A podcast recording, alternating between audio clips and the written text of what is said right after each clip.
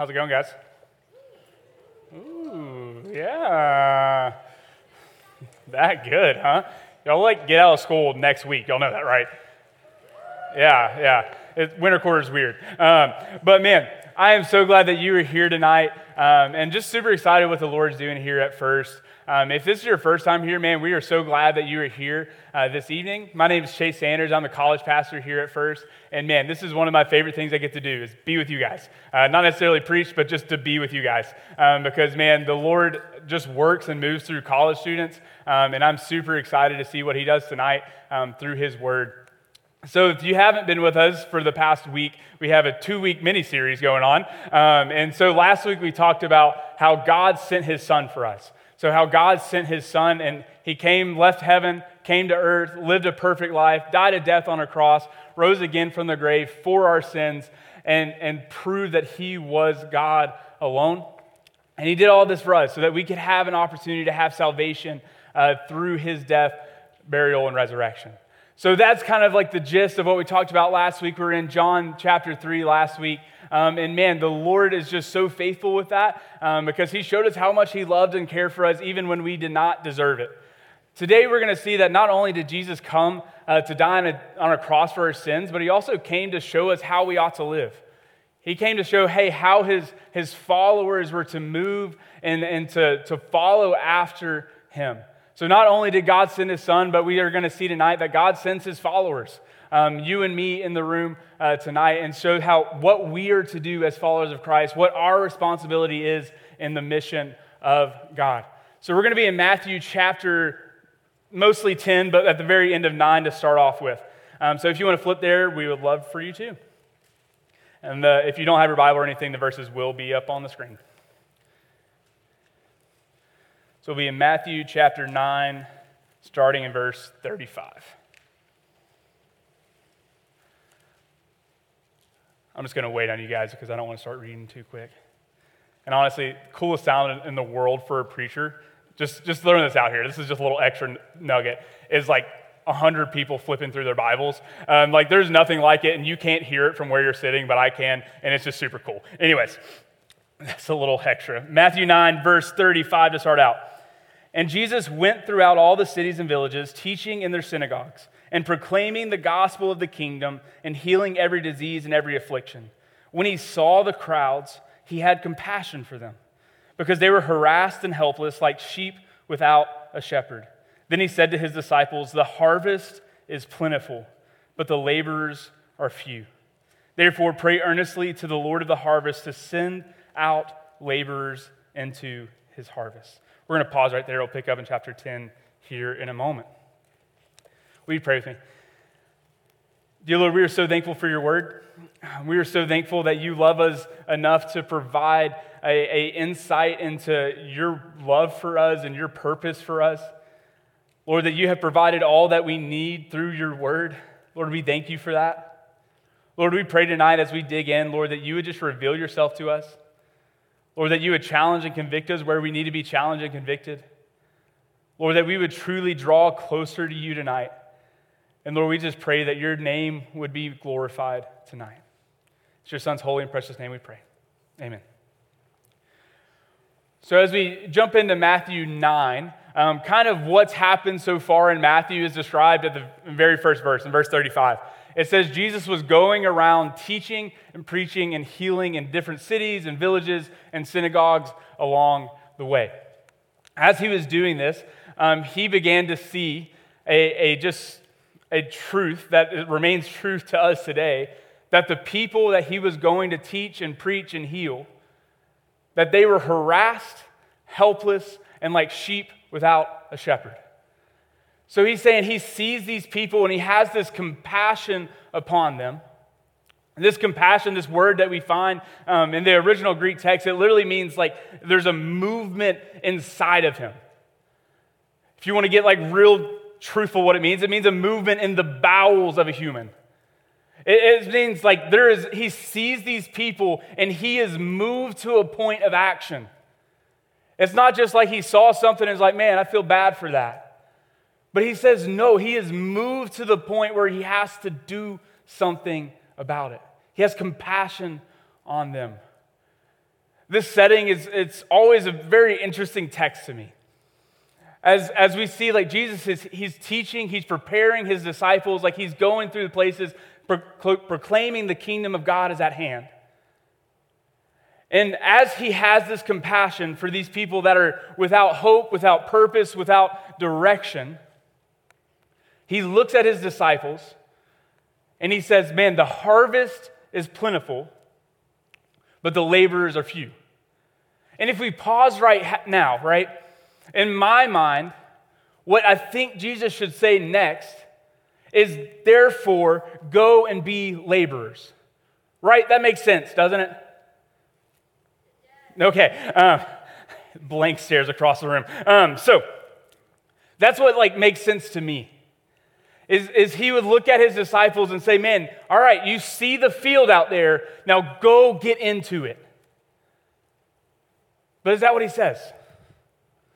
Y'all can answer. No, he doesn't, right? He says, The harvest is plentiful, but the laborers are few. We're good there. Therefore, pray earnestly to the Lord of the harvest to send out laborers into his harvest. So he looks at his disciples, his followers, and he looks at them and say, "Okay, you see the brokenness in the world around you. And look, man, the harvest is plentiful. Like it is ready for the taking. Pray earnestly.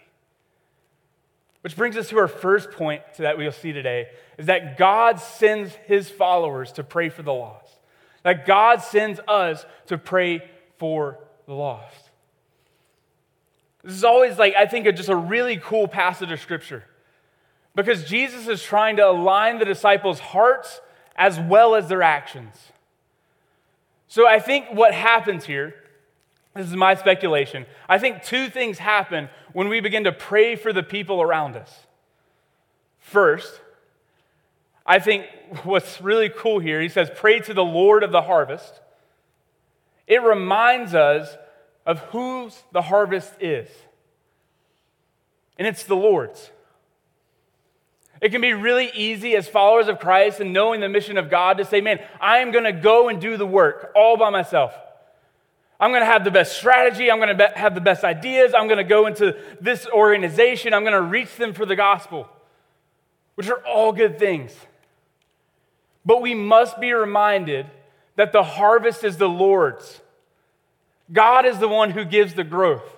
And so, by telling his disciples to pray to the Lord of the harvest, he's reminding them of who sits on the throne, who owns the fields and who they should depend on before they go out. And I think the second thing that praying for the harvest, praying for laborers to go into the harvest, it does something else in them. It changes them. Because as they begin to pray for the lost, as they begin to pray for people to go out into the field that is ripe for harvest, their focus becomes on man, there is such a great opportunity to reach the people around me with the gospel. Why shouldn't I go? I think I've seen it put that it's one of the sneakiest verses in Scripture. Because as we pray to the Lord of the harvest for laborers to go, we begin to recognize that we are called to be laborers that go. As we begin to pray for people, as we begin to pray for the lost around us, a compassion begins to dwell within us for these people. They're not just numbers on a page, but they are friends. They are family. They are people that we love and care for. And so it begins to change in us a passion for these people. And not only does it change us, but it begins to change them too, because remember whose the harvest is. It's the Lord's. So as we pray to Him, as we approach the throne room of grace and say, Lord, come down, He hears us. And He begins to work on their lives as well. He begins to, to prepare the fields, to cause the growth, to, to remove the questions that they might have or the hesitations that they have, so that you, when you approach them with the message of the gospel, they're ready to receive it. I truly think that we think prayer is like a secondary action as followers of Christ. Prayer is something we need to do when we've tried everything else. But this is literally the priority and the first thing that Jesus calls his followers to do when he looks at a broken world around them. He says, Pray earnestly. As we begin to just think about this tonight, I, I just want to ask and propose a question for you. Do you pray diligently and earnestly for the people around you that don't know Christ? And if we're all being honest, even if we do this, we probably don't do it enough. But that is the, the draw, and what Jesus is calling us to do is as He sends us, He first sends us to the throne room of grace and says, Pray. Remind yourself of who the harvest is and go.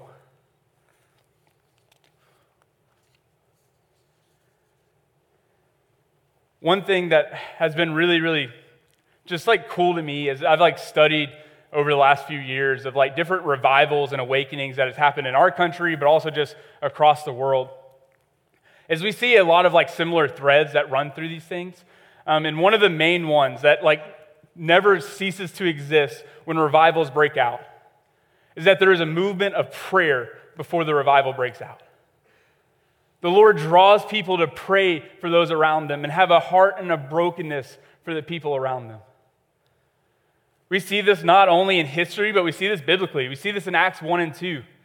The day before Pentecost, we have 120 people up in an upper room, and they are praying that the Spirit would fall. And the next day, the Spirit falls. 3,000 people are added to the church. We went from 120 to 3,120. And it all started and all was rooted in the prayers of the disciples and followers of Christ. Prayer precedes these things.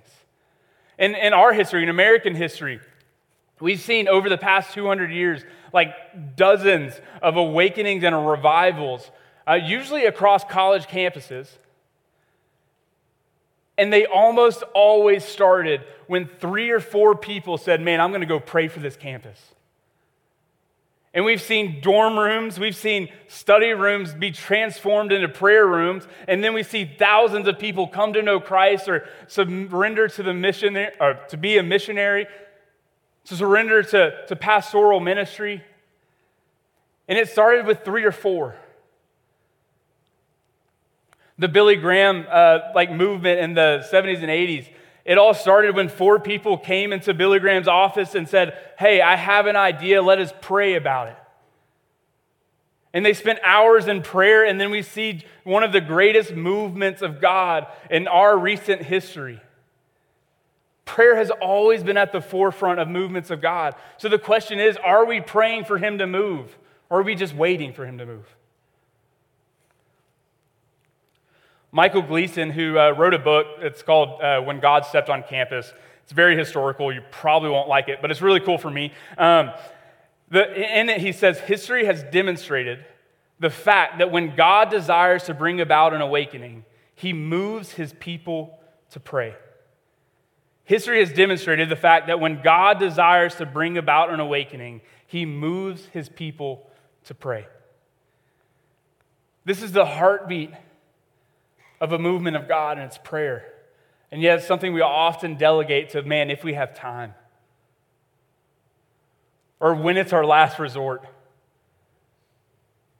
But Jesus calls us to go there first. He doesn't call us only to pray, but He definitely calls us to pray.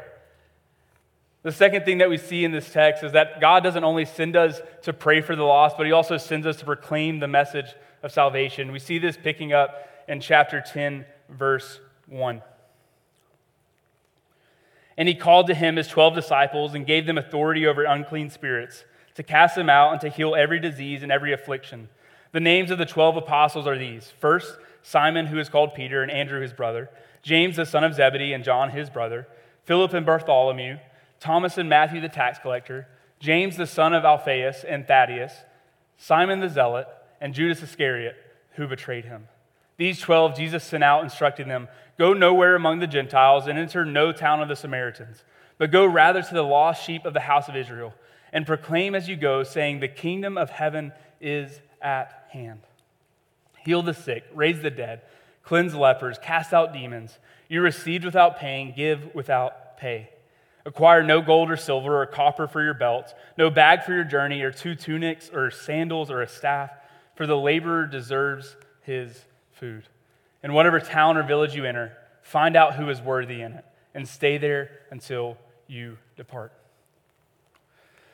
So, as we continue in this text, we see kind of a movement, right? Like Jesus has this compassion on the people. He sees that the fields are ripe for harvest. He calls his followers to pray diligently for them. And then we see, and, and we have to recognize that Matthew's gospel is very topical in nature, in essence. And so, like, we're not going from like point A to point B like we would typically read um, a story. But typically, we're saying, man, all right, the field is ripe for harvest. Let's see what he does to send people out into the harvest. So it is kind of topical um, because we really believe at this point in chapter 10, like, his disciples have been called a long time ago, but he's just like bringing it up for the first time um, and naming them and saying, hey, these are the people that Christ has called to follow after him. And we see that in other gospels that usually that happens a little earlier um, in the, the, the gospel story. But as we go into this, it's very clear to see that, man, his, his goal for his disciples were not just to sit and learn under him. His goal for his disciples were to be sent out and to go into the harvest and reap.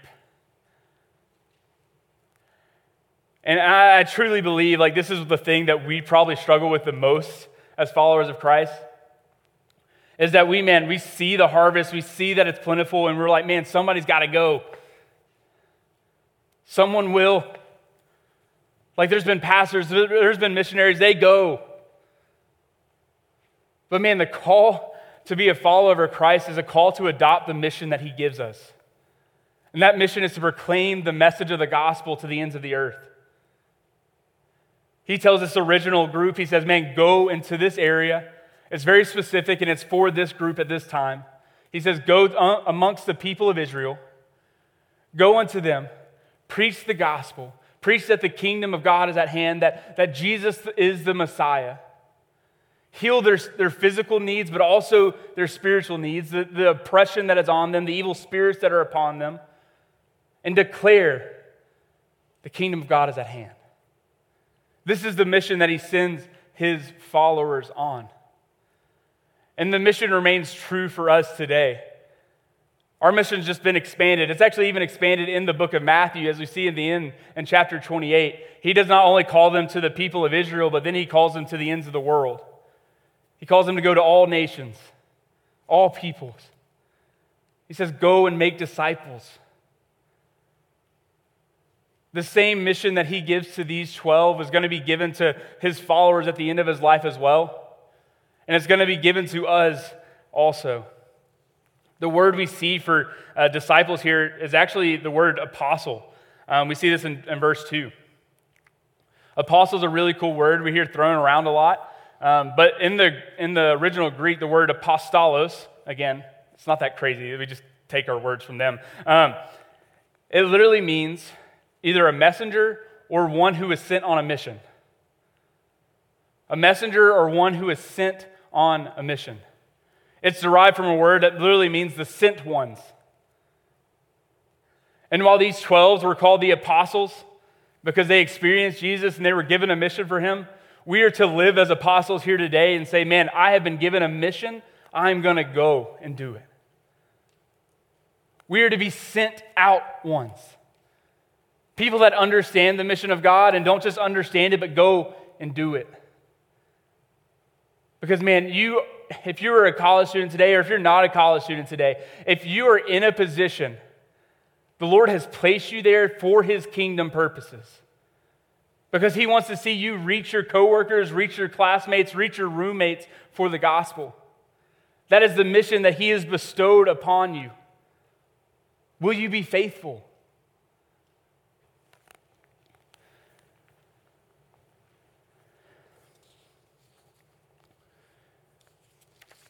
One uh, quote I heard about this, I was reading it uh, with a couple of guys.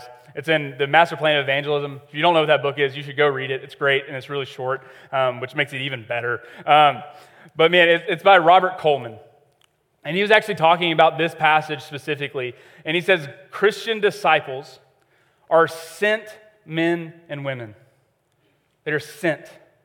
Sent out in the same work of world evangelism to which the Lord was sent and for which he gave his life to. Evangelism is not optional, is not an optional accessory to our life, but it is the heartbeat of all that we are called to be and do. Let me read those last two sentences because I don't think y'all heard it. Um, evangelism is not an optional accessory to our life, but it is the heartbeat of all that we are called to be and do.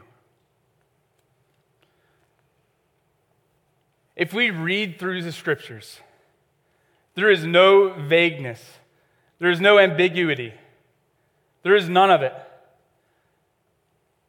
That as followers of Christ, we think that we can't, that we're not called to do this, that we are not called to share the gospel, that we are not called to make disciples. It's clear, it's abundantly clear. That's our mission and that's our purpose is to bring glory to God through the message of his son and the hope that we have in him. It's clear. We can make it whatever we want to. We can talk ourselves out of it, we can rationalize ourselves out of doing it. But the truth is, evangelism is at the heartbeat of what a Christian is. Because we want to share and show what God has done for us. One verse in here that I thought was really cool it says, What has been given to you for free, give to others for free. We have been given a free gift of grace that we can have a relationship with Jesus Christ by believing in Him, believing in the work that He's accomplished. We can have that gift and it costs us very little. Are we willing to give that gift to others? It's free. Will we pass it along? Because the truth is, guys, if you are in this room and you are a follower of Christ, someone passed that message along to you. Someone gave you the message of the gospel so that you could come to a saving knowledge of Jesus Christ. Will you be faithful with that message to pass it on to others so that you can be a part of their story? And this is a part of all of our stories. We're all called to do this. But maybe you're in the room and you're like, man, I want to devote my life to that. Maybe the Lord is stirring within your heart a call to do full time ministry. Or maybe it's to be a full time missionary. Will you answer his call? And the question maybe you're in the room and you're like, I've never even thought about it, I've never had the Lord lead me in that. That's great. But if he would be willing to, if he does, are you willing to follow? Are you willing to say yes to wherever he calls and wherever he leads? Because sometimes we're like, man, I want Christianity. I love Christ. He is so good to me because he lets me do all the things that I've always ever wanted to do. And the truth is, guys, like we are called to lay down our lives for the sake of Christ. We're to say, no, his mission is more important, than mine. So, will you say yes if he calls? And maybe he's calling you to say, hey, I'm going to go be an accountant in wherever, the Northeast, where they need Christians, they need church plants. Maybe he's calling you to be there. Will you go? The third thing that we see in this text is that God sends us to trust in his provision. That God sends us in order to trust in his provision. We see this in verse 9 through 11. It says, Acquire no gold or silver or copper for your belts, no bag for your journey, or, no, or two tunics, or sandals, or a staff, for the laborer deserves his food. In whatever town or village you enter, find out who is worthy in it, and stay there until you depart. So, as we see Jesus laying out the instructions for his people and for, for his disciples to go, he looks at them and he says, Don't gather any money, Don't, don't book a hotel room. Don't even bring a second coat. But go and trust in me. Trust that I will provide what you need. Trust that I will give you a home and a place to sleep in. Trust that I, you will find a person in a city who is open and a person of peace that will let you stay with them. But just go. Going back to what I was just talking about, I truly think we're so easily just enamored by the comfort of our world.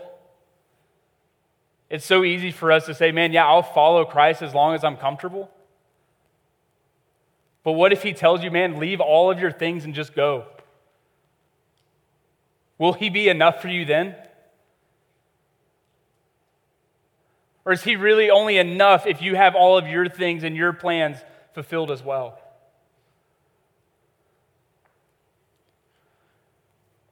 This passage is so clearly that Christ is teaching them and showing them, I will give you exactly what you need if you follow in obedience to me. It might not be what we want. It might not be all the riches in this world that we might want, but it'll be, man, he said, I'll feed you.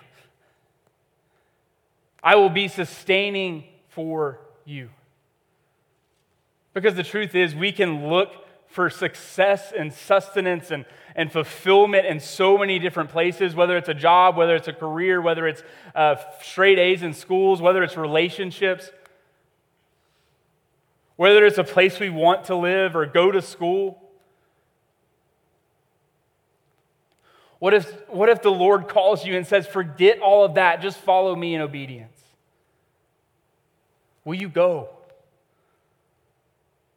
The truth is, this is not an easy passage to preach because, man, it hurts to even me think about it. To say, hey, whatever the Lord leads you to do, are you willing to give it all up for Him? Are you willing to go? He says, don't stash any coins in your back pocket. Don't, don't bring a second pair of shoes. He says, just go and be obedient. And man, this might be, hey, going across the world as a missionary, but it could also be going across your apartment room and having that conversation with your roommate that you've been fighting to have. Or maybe it's saying, hey, I want to declare the message of the gospel to my roommate or to that person in class or to that person I'm eating lunch with. Will you be obedient if he calls you to do that? Because if so, he will provide you the words that you need to say. They might not always be perfect. You might stumble over them, but man, what needs to be said will be said because whose is the harvest? It's the Lord's. He is the one who causes the growth. So just like honestly, like my our me and Rachel's testimony and story since being out of college, we've we've been pretty comfortable. Um, we have been in positions where we're like, man, we didn't get that broke, you know, early marriage stage, um, which we were like, man, I wish we kind of had it. Uh, but, which is just silly, but it is what it is, right? Um, and as we followed after the Lord, like there's been times, in, even in that, um, that has caused us completely depend on Him when it didn't make any sense. Uh, there's the year 2020. Y'all ever heard of it? yeah, I don't want to talk about it either. But this year, right, it's crazy. The world kind of goes everywhere. Um, but during this year, uh, Rachel like found out that she was going to be let go from her job at the end of the year. Um, but she was like known that like in June or July, right? Um, so like we knew about it for months, and she started like getting cut down in hours and all this stuff. And I was making literally nothing um, at the church I was working at, uh, like nothing. Um, anyways, couldn't even like pay the mortgage on my own salary kind of thing. Um, like I couldn't. Um, and so we knew her job was coming to an end, and we were been we were given an opportunity um, in September of that year, and they were like, "Man, it made a whole lot of sense." I was like, "Hey, man, we might be able to eat uh, come January, right?" Like if, I, if we take this position, it might make, make so much sense. Like maybe this is the Lord opening this door at this perfect timing for us. But the truth is, we spent time praying about it, and the Lord was like, no. And we were like, Are you sure? right? Like, this makes a whole lot of sense. We need to be comfortable, right? We need to have a place to sleep at night, right? And so we said no. And it was hard and it didn't make any sense.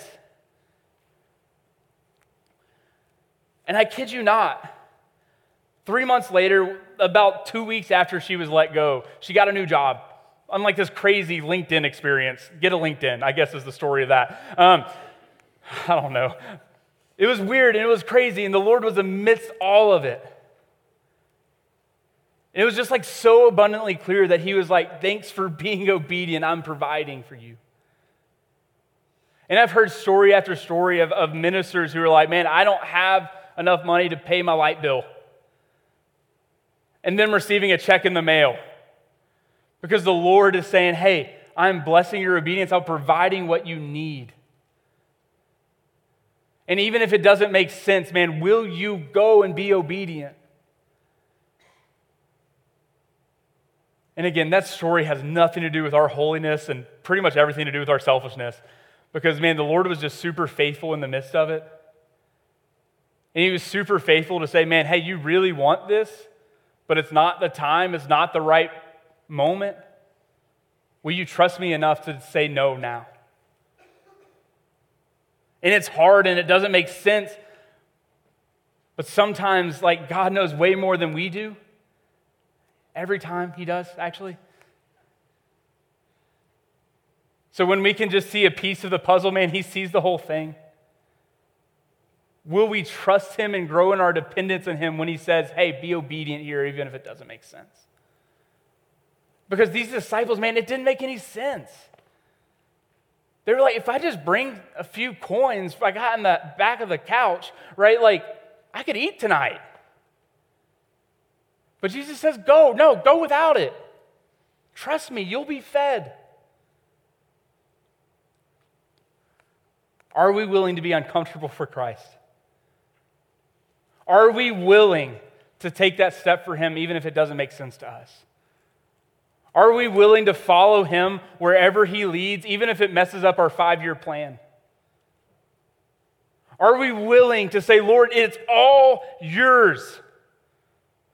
Every single piece of it my relationship, my job, my school, my work, my friends, it's all yours. Or are we going to just say, man, I'll have all my things and I'll give God a little bit over here? For the disciples, it was clear they went because they recognized as they spent more time with Jesus that he was the only thing that could sustain them. There was no comfort in this world that was greater than spending time with the Savior. Do we hold on to that tonight? Do we truly depend on Christ alone? For the strength to go as He sends us out to wherever you are sent out to do. Will you trust Him? Will you depend on Him? Will you follow Him? Even when it costs you something. Because He gave it all for us. Will we follow in obedience to whatever He calls us to do? As we wrap up this passage tonight, it's so clear that Jesus was not just coming here to bring salvation to all people. Does he do that? Absolutely. But he goes forward in that moment and says, Not only am I going to bring salvation to all people, but man, I'm going to give my people, my followers, a mission to go, to be sent out, to pray diligently for the lost, to be sent out to proclaim the message of the gospel with their lives and with their mouths. Because how are people going to come to know Christ if they have never heard his name? How are people going to believe in the gospel if it's never been shared with them? The gospel of Christ that just says we were once far from God in our sin and in our struggle, but yet Christ made the way. That the reason we celebrate this time of year is not because we get gifts and we get to spend time with family, it's because Christ came down from heaven and said, I love you enough to be born in a manger, a, a, literally a cattle trough, the king of eternity, said, I'm going to humble myself to that point, and not just there, but I'm going to live a perfect life for you, with you. A life that you couldn't live. And not only would he follow him in a life, but he would follow his Savior, his Lord, our Lord, to, to the cross in obedience to the point of death on a cross, as we see in Philippians 2. He's willing to give it all for us, provide that salvation, provide the hope that we can have. And then the truth is, guys, like we can do all of these things we talked about tonight, but if we do not have a relationship with Jesus Christ, all of it's for naught. Because it's all centered on the belief that we have in Him and the work that He will do within us when we make that decision. But if we have made that decision, man, we are called to be sent to go, to proclaim his message, to proclaim the message of salvation, and to trust and depend on him no matter where he calls us to go. So, as we end tonight, the question is will you go? Will you walk in obedience to where he calls you to go? Let's pray. Dear Lord, we are so thankful for your word, that it's challenging, that it's convicting Lord, that it pierces to the heart. Lord, we just pray that you would truly walk with us wherever we go. Lord, we recognize that that is the promise you give us, that, Lord, as we go out, you are going to be with us. And Lord, we praise you for that. Lord, give us the boldness to have the hard conversations. Give us the boldness to share the message that we have, the hope that we have in you. And Lord, if there's someone in this room who has never given their life to you, Lord, I pray that they would truly just place their faith in you for the first time tonight. Lord, that they would believe in the finished work of the cross. And Lord, that they would confess you as Lord of their life. Lord, we're so grateful for this time of year where we get to reflect on all that you've done for us. But Lord, we pray that we would not only reflect on what you've done, but that we would go and do what you've called us to do or that we would bring you glory this holiday season, that we would bring you honor. Lord, as we go home here in a couple weeks to spend time with family and friends from back home, Lord, give us boldness there in those conversations. Let us proclaim the gospel wherever we go. Lord, we love you so much. Your son's I pray. This is your first time here at Awaken, one thing that we truly believe is that anytime the Word of God is open, it demands a response in us. And so we have a time built into our service where we just have a response time. There's going to be three questions that are up on the screen. There's nothing fancy or great about these questions. They just reflect on the message that we've just talked about. Um, and we just encourage you that as we spend a couple moments where the band will be playing just some music, we encourage you to pray to spend time with the Father and then truly just do business with God, however He's leading you tonight. The questions tonight are first, are you devoted to praying for the lost around you? Second, how can you proclaim the message of salvation this week? And third, do you truly trust that the Lord will provide wherever He sends you? I just encourage you guys to pray through these questions or just pray through whatever the Lord's speaking to you now. I'm going to be down front during this time. If you need someone to talk to, I would love to talk to you or pray for you. The altar will be open. If you need to just come and pray or lay something down, it's open here. After this time, and the band plays just a couple moments, uh, we're going to play a final song. Um, during that final song, you're more than welcome to continue to pray. Um, or if you want to stand up and sing, you can stand up and sing as well. Um, we just encourage you to follow the Lord however He leads. Let's pray.